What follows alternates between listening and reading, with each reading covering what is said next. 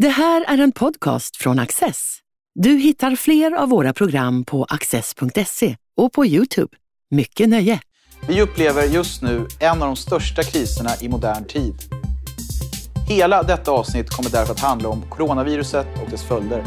Det här är panelen. Torbjörn Elensky, du är författare. Josefin Utas, du är skribent och fri debattör. Arvid Ålund, du är ledarskribent på Liberala nyhetsbyrån. Varmt välkomna alla tre, säger jag till er. Tackar. Så mycket. Tack så mycket. Coronapandemin är en av de största händelserna i modern tid. Hur facit ser ut är det ingen som vet. Men en sak är säker. I framtiden kommer vi prata om ett före och ett efter coronakrisen. Med den ödesmättade inledningen så vänder jag mig till dig Josefin som får inleda veckans panelen. Vad är dina tankar? Ja, för att fortsätta på det här ämnet som du säger. Alltså, det här är ju verkligen en, en helt ny situation i världshistorien. Alltså, samhället har inte sett ut som det har gjort. Det har visserligen funnits pandemier tidigare, smittor och så vidare. Men liksom förutsättningarna just nu är väldigt annorlunda. Just det här med att globala, alltså, smittan rör sig över gränser överallt och eh, orsakar problem. Och visserligen så är ju alltså, det här, eh, vår förmåga att bekämpa smittan har ju också blivit global. Alltså, vi kan kommunicera med varandra, vi kan samarbeta, information sprids och så vidare. Eh, men den, den delen har vi ju liksom inte jackat upp tillräckligt för att möta smittans eh, globalitet. Så vi håller ju på att jobba på de här frågorna. Hur vi ska samarbeta och attackera den här frågan. Och, och, ja, det, det är mycket osäkerhet, mycket trevande och det finns liksom inga svar. Och jag tror det där är någonting som alltså alla bär med sig, den här osäkerheten. Alltså hur ska man göra? Och det finns inga tydliga svar. Vi kommer inte vinna genom att vi räddar alla människor på jorden. Ja, men okej, hur ska vi göra så bra som möjligt? Det det är en svår osäkerhet. Torbjörn? Ja, jag håller med. Det är fantastiskt intressant. Men, alltså att det är en kris, eller en katastrof får man väl nästan säga, som verkligen är global. Men där samtidigt räddningen, åtminstone för var och en i stunden, är nationalstaten, ironiskt nog.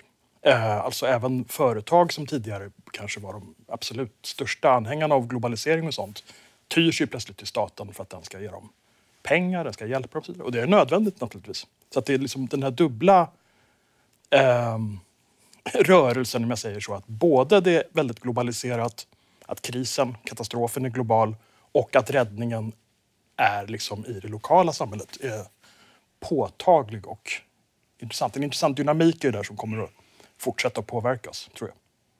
Vad är dina tankar Arvid? Alltså, vi har ju inget, bara för att fortsätta på det som Torbjörn sa, vi har ju liksom inget kontrafaktiskt scenario. Jag satt och funderade på, ser eh, liksom krisen ut, eller åtgärderna som vi liksom använder för att försöka få bukt med krisen, ser de ut som de gör hårdraget för att du har Donald Trump som president och du har den typen av strömningar har haft de, de senaste åren?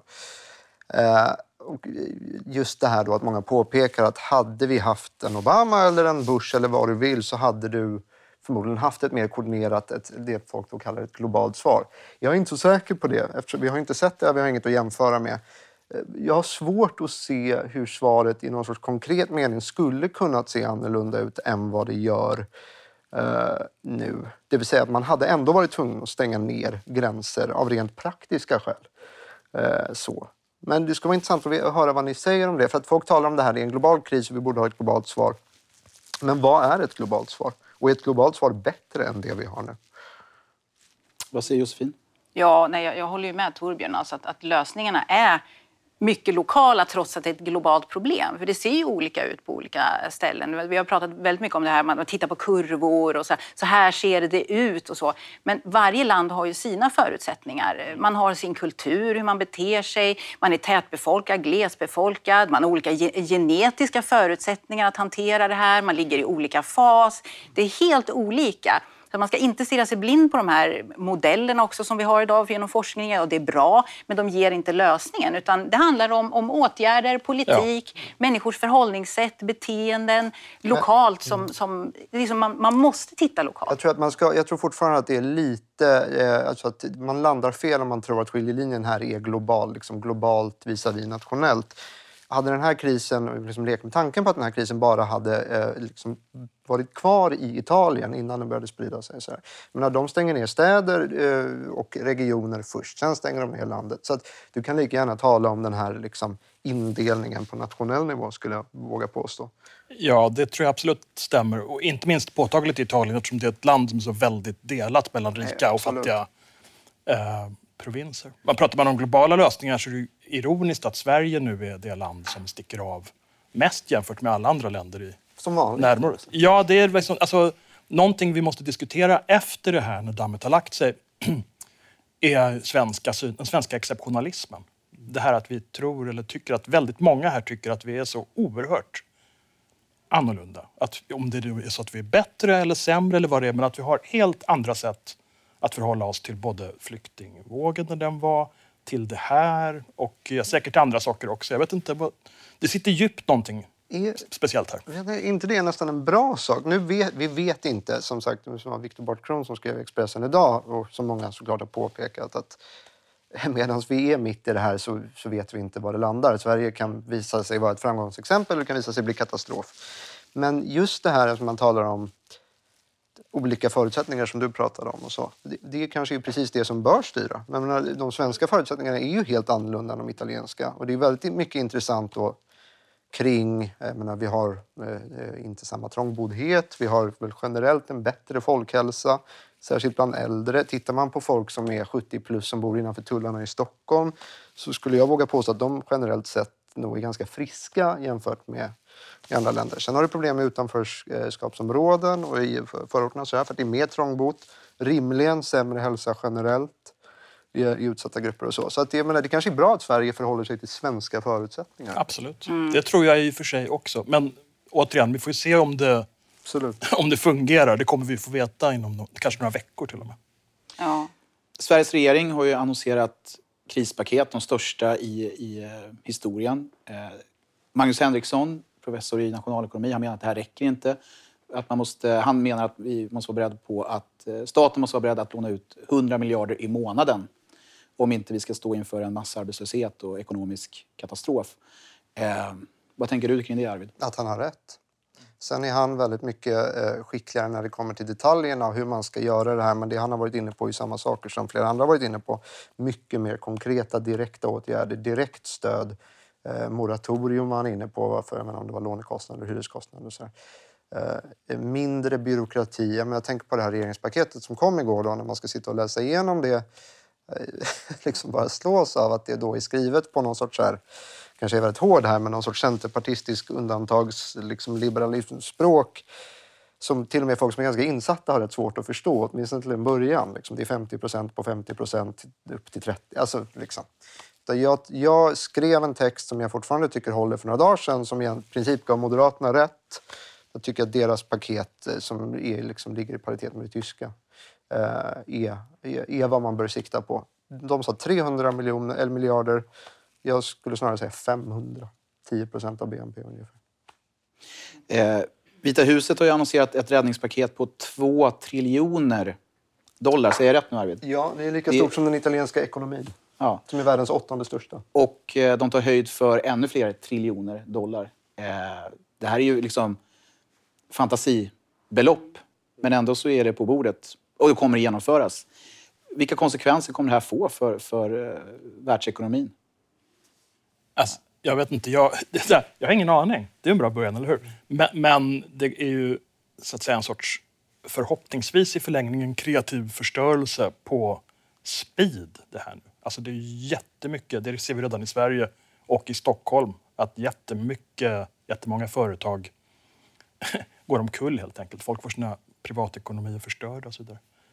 Eh, jag menar, jag, jag får bara en känsla av lite att det här att kasta in pengar kan säkert hjälpa över besvärliga trösklar och sånt där. Men eh, så småningom så kommer det ju krävas ordentliga strukturella insatser skulle jag säga. För att det här kommer ju säkert att förändra alltså, hur vi förhåller oss ekonomiskt, också både globalt och lokalt. Alltså de gamla handelsvägarna, gamla och gamla, de globala, de kommer ju inte bara att återuppstå sådär i en fingerknäppning. Mm. Och sen så, alltså det, det, är klart man behöver göra åtgärder, man behöver titta framåt och sådär. Men jag menar, det här kommer ju inte vara lösningen att bara liksom, statligt pumpa in pengar. Att man Nej. måste titta på, liksom, helst skulle vi vilja ha ett fungerande samhälle istället. Att vi ja. inte behöver ha de här undantagsåtgärderna och så vidare. Undantagsåtgärderna är ju åsikter, det är beslut som har tagits. Att vi ska hålla oss borta från offentligheten, vi ska inte gå till jobbet, vi ska jobba hemifrån och vi går inte på restauranger och så vidare. Alltså, att vi, vi får inte glömma bort den delen. Nu ett tag så har vi bara pratat om det här med åtgärderna, fokusera på det. Så.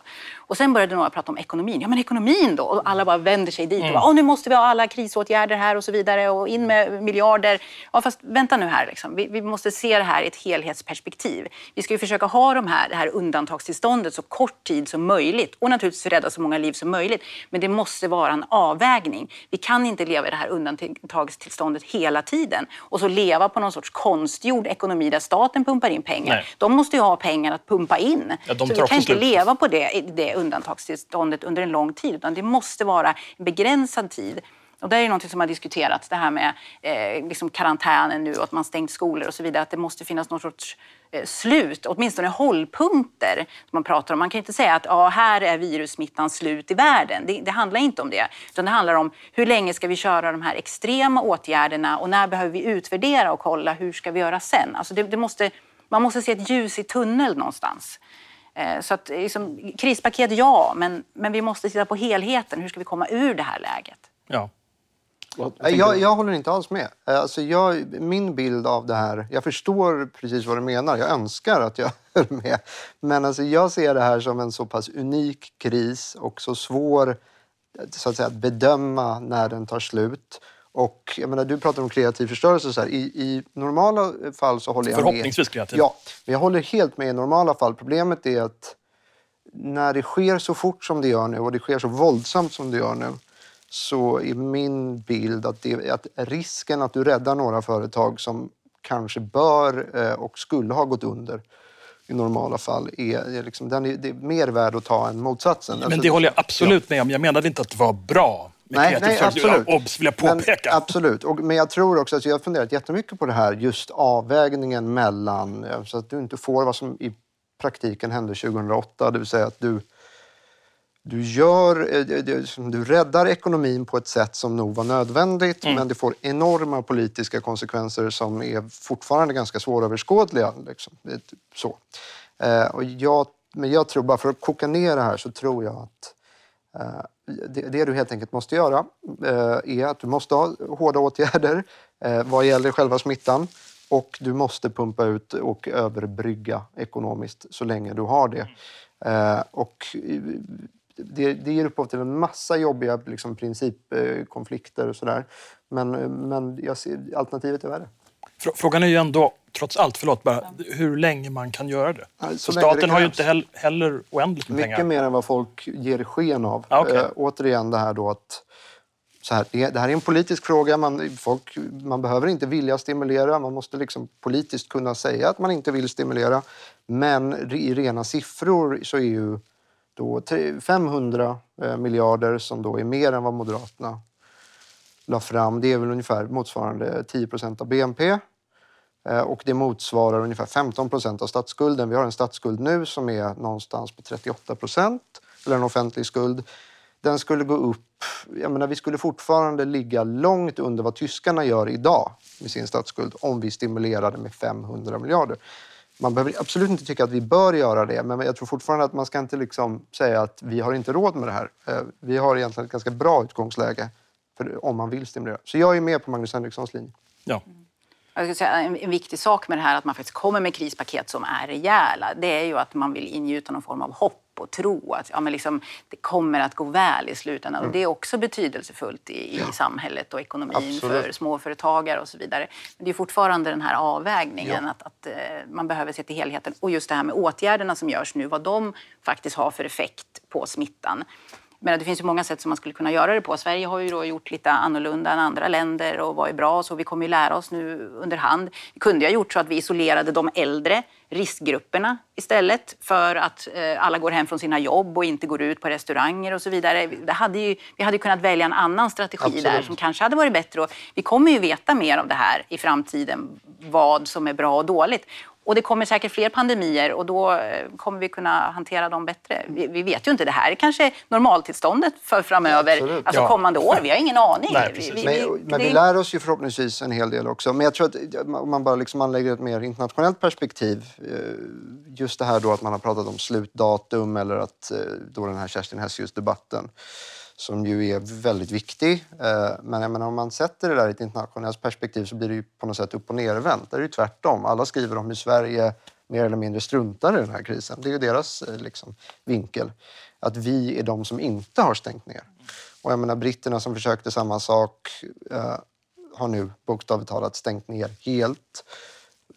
Kanske inte orimligt. Alla som har varit i centrala London vet att det är extremt trångt.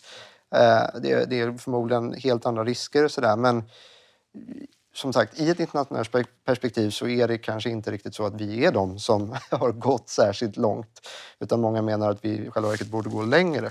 Och sen tror jag också att ett slutdatum Visst, det är klart att som med allt så finns det för och nackdelar. Ett slutdatum kan vara bra för att det ger någon sorts trygghet. Visar det sig vara helt eh, liksom, eh, inte stämma alls, då tror jag snarare risken är att man urholkar ett förtroende och har spelat bort ett kort som är viktigt. Så jag håller inte med min gamla chef PM Nilsson där. Då vet vi det. Socialdemokraterna har ju gått framåt i opinionen och man ser också att förtroendesiffrorna för Macron och Merkel har ökat. Eh, kan krisen vara en slags comeback för de gamla maktpartierna eller är det här bara någon tillfällighet?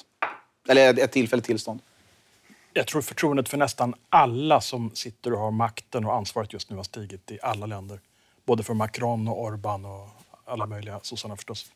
Men jag tänkte apropå det att eh, Churchill vann, vann ju kriget, eller hur? I någon mening. Mm. Förenklat. Men han förlorade det första valet efter kriget. Så man ska nog inte ropa hej och tro att nu är det en revansch. Utan det kan, det kan slå tillbaka. Också beroende på hur det går och hur länge det varar det här tillståndet. Menar, det är ju inte någonting konstigt. Att, att, nu, nu ser ju folket att politikerna, makthavarna, de gör någonting. Ja, De syns ofta. Alltså, det är presskonferens nästan varenda dag nu från, från regeringen och, och det är bra. Och, och det, det är någonting konkret. Nu ser man att här gör de faktiskt någonting. De sitter inte bara och rullar tummarna. Och, och, liksom, man känner sig ju tryggare utifrån det. Sen kan man ju diskutera hur den här kommunikationen har varit och statsepidemiologens roll i det här och så vidare. Eh, det kan vi lägga åt sidan. Men, men förtroendet för politiken och politikerna, det är inte konstigt att det, det blir bättre. Och, och sen är det ju så ur svenskt perspektiv det här eh, käbblet, eh, käbblet mellan partierna. Liksom. Det där har ju hamnat lite i skymundan nu. Så att politikerföraktet, eh, liksom, säga, bevisen för det, tendenserna man kan se utav det, Alltså att de håller på och käbblar om helt onödiga saker. Det försvinner lite grann. Så det kan ju också öka förtroendet för, för politiken eh, liksom generellt sett. Men absolut för makthavarna, de högsta. Naturligtvis för de syns mest. Sen, sen tror jag man får inflika att det finns en väldigt märklig tendens i Sverige att man är så oerhört kritisk mot dem som just är kritiska mot makthavare, mot Tegnell och så vidare. Eh, det tycker jag är ganska... Ja, det har gått Ja, överstyr. Ja, är det är, helt det är illa för att det är ett tecken på en sorts eh, nästan auktoritär dragning alltså. Som då ironiskt nog de som huvudsakligen man skulle klassa lite i vid bemärkelse som vänster står för i Sverige. Eh, Jag skulle inte gå så långt som att kalla det auktoritärt, men det är ju slappt. Ja, det, jag måste säga att det, det, nej, men det drar ändå åt det hållet. Man säger, säg inte emot. Ja, De är, absolut. Jag, vår, vår, våra styresmän är bra. Absolut. Jag, jag, jag håller med i någon mån. Jag håller, men framförallt så tycker jag bara att det är... Jag menar när man då till exempel kallar Peter Wolodarski för populist för att Mm. Ja, han ja. lyfter vad typ WHO och eh, folk på Harvard säger och, och kallar det för populistiskt. Men det är ju så slappt så att det är svårt att Men det är ju ett av de här förstå. orden som inte går att använda längre tror jag. Nej, men jag, bara för att återgå till det du frågade innan. Så jag tror att, eh, det intressanta är väl vad analogin är. Eftersom det här håller på att bli en ekonomisk kris så tänker folk rätt mycket på det som 2008. Och 2008 var ju en, blev en förtroendekris ganska omgående för politiker. Så det här är ju snarare som ett eh, 11 september eller kanske du pratar om andra världskriget. Så långt kanske man inte ska gå. Men det vill säga att i sådana situationer så sluter man upp eh, både politiker och jag tycker Sverige, i Sverige har man gjort det på ett utmärkt sätt. Jag tycker oppositionen ska ha all cred i världen för hur de beter sig i en sån här situation och inte plocka billiga poäng. Och så här. Jag tycker till exempel Elisabeth Svantesson har skött sig perfekt.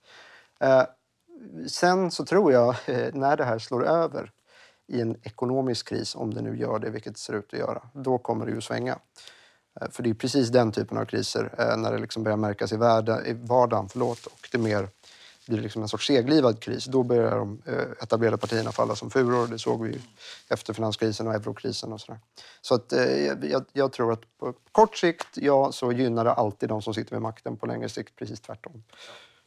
Man kan ju diskutera om huruvida eh, staterna har varit svaga eller starka de senaste decennierna.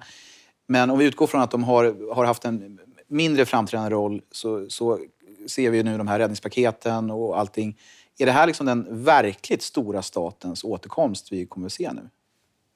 Alltså det beror ju också på hur länge det varar, skulle jag säga, och hur sen ekonomin kommer igen. Fast jag tror ju att oavsett om det är den verkligt stora statens återkomst eller inte så eh, är det nog i någon mening åtminstone statens och nationalstatens återkomst. Liksom. Det är flera som har klagat på att Löfven har suttit framför bara svenska flaggan och inte EU-flaggan också när han har talat och sånt där. Nu har jag inte kollat hur det är i andra länder men jag har en känsla av att det är mycket betoning av det här nationell sammanhållning, nationella intressen på ett sätt som vi inte har sett i Sverige i alla fall sen, jag vet inte, 80-90-talet kanske. Det är också ett ganska eh, bra tillfälle att liksom lägga beslag på det där som kanske Sverigedemokraterna har tagit patent på och som man liksom nu försöker få tillbaka. Det, här, det är ju ingen som kommer klaga i ett sånt här läge på om du har en Sverigeflagga på kavajslaget eller sitter bara med svenska flaggor. För det är ingen som kommer kritisera i det här. Jag menar, I vanliga fall så hade det ju skrivits hundra debattartiklar eller kulturartiklar snarare i Aftonbladet så här, om att det här är en slippery slope och så. Eh, så. Men i ekonomin så tror jag att det här är lite tappen ur. Det vill säga att väldigt mycket av det vi ser nu är sånt som har diskuterats ganska länge och det är ganska många människor som är ganska glada att vissa av de här sakerna prövas. När det, alltså det är inte en slump att amerikanerna lanserar ett, eh, ett nödpaket på 2 biljoner eh, dollar blir det va? Eh, och som de demokrater och republikaner som inte är överens om någonting kommer överens om. Eh, och att de är extremt måna om att göra det på ett sätt där de inte gynnar banker och så här, utan det, statens roll i ekonomin är definitivt eh, liksom en intressant sak och där den är på väg tillbaka. Det är inte någon sorts liksom, DDR-stat utan det är mer en sorts, anser jag, hur, liksom, hur man förhåller sig till hur ekonomin fungerar idag. Så. Ja, men det här med stor, stora staten, eh, alltså det sker ju väldigt mycket åtgärder nu som är väldigt repressiva generellt sett mot befolkningen och, staten har en väldigt tung roll och man lyssnar och man ska ha pli på sin befolkning och sådär. Antifrihetliga. liksom, läget kräver ju det nu eh, och, och, det tror jag att de flesta accepterar. Men det kan inte hålla på hur länge som helst. Och, och som sagt vad som händer efteråt, det vet vi inte. Men nu kommer vi att ha testat på väldigt många olika saker och stora krispaket och, och staten kliver in i företagen. Vad händer då? Så det blir en enorm eh, backlash. Alltså, så här, men, det, ja. men det, inte, det kommer inte från ingenstans utan mycket av de här idéerna som nu omsätts i praktiken de har svävat i debatten sen, eller, ja, åtminstone de senaste fem åren. Men utav vilken anledning menar du då? Alltså, vad, vad, är det som har föranlett det? Att man har... Ja, först och främst så är det, det blir en lång diskussion, men först och främst så är det ju 2008 att man eh, liksom, det skedde ett paradigmskifte i synen på huruvida ekonomin är självreglerande eller inte.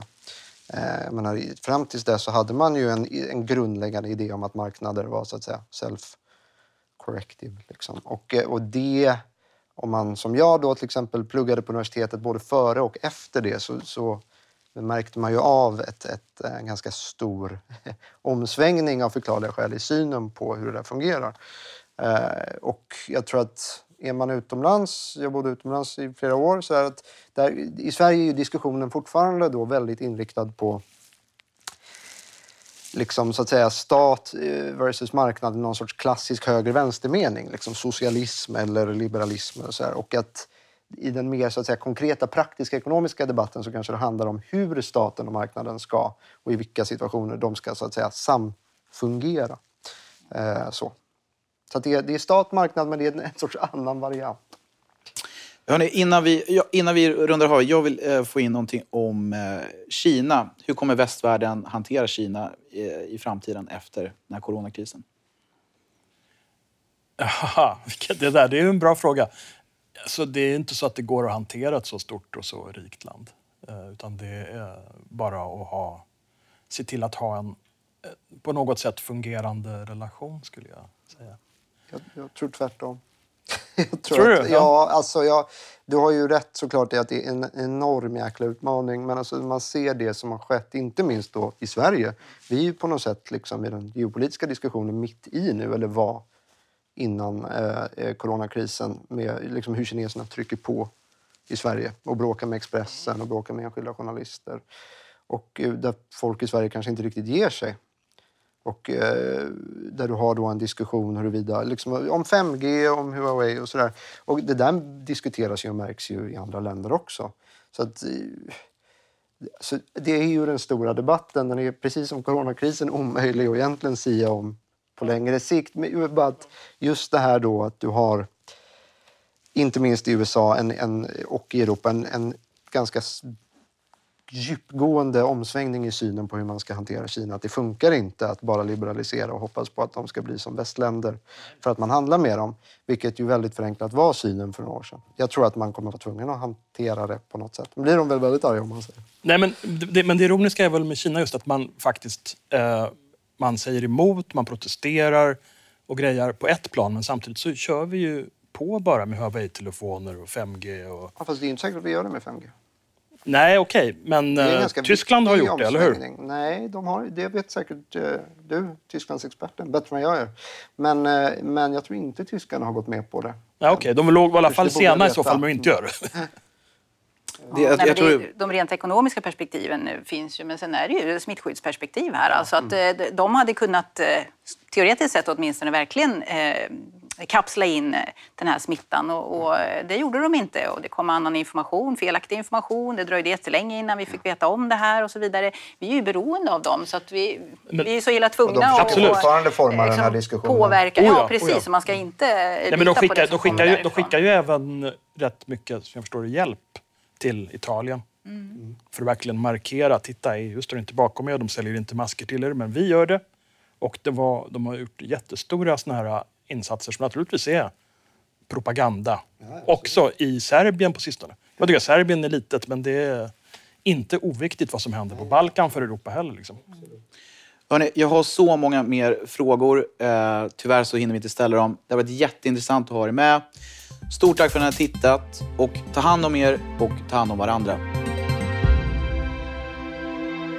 Du har just lyssnat på en podcast från Access. Du vet väl att vi också är en tv-kanal och tidning? Teckna en prenumeration idag på access.se.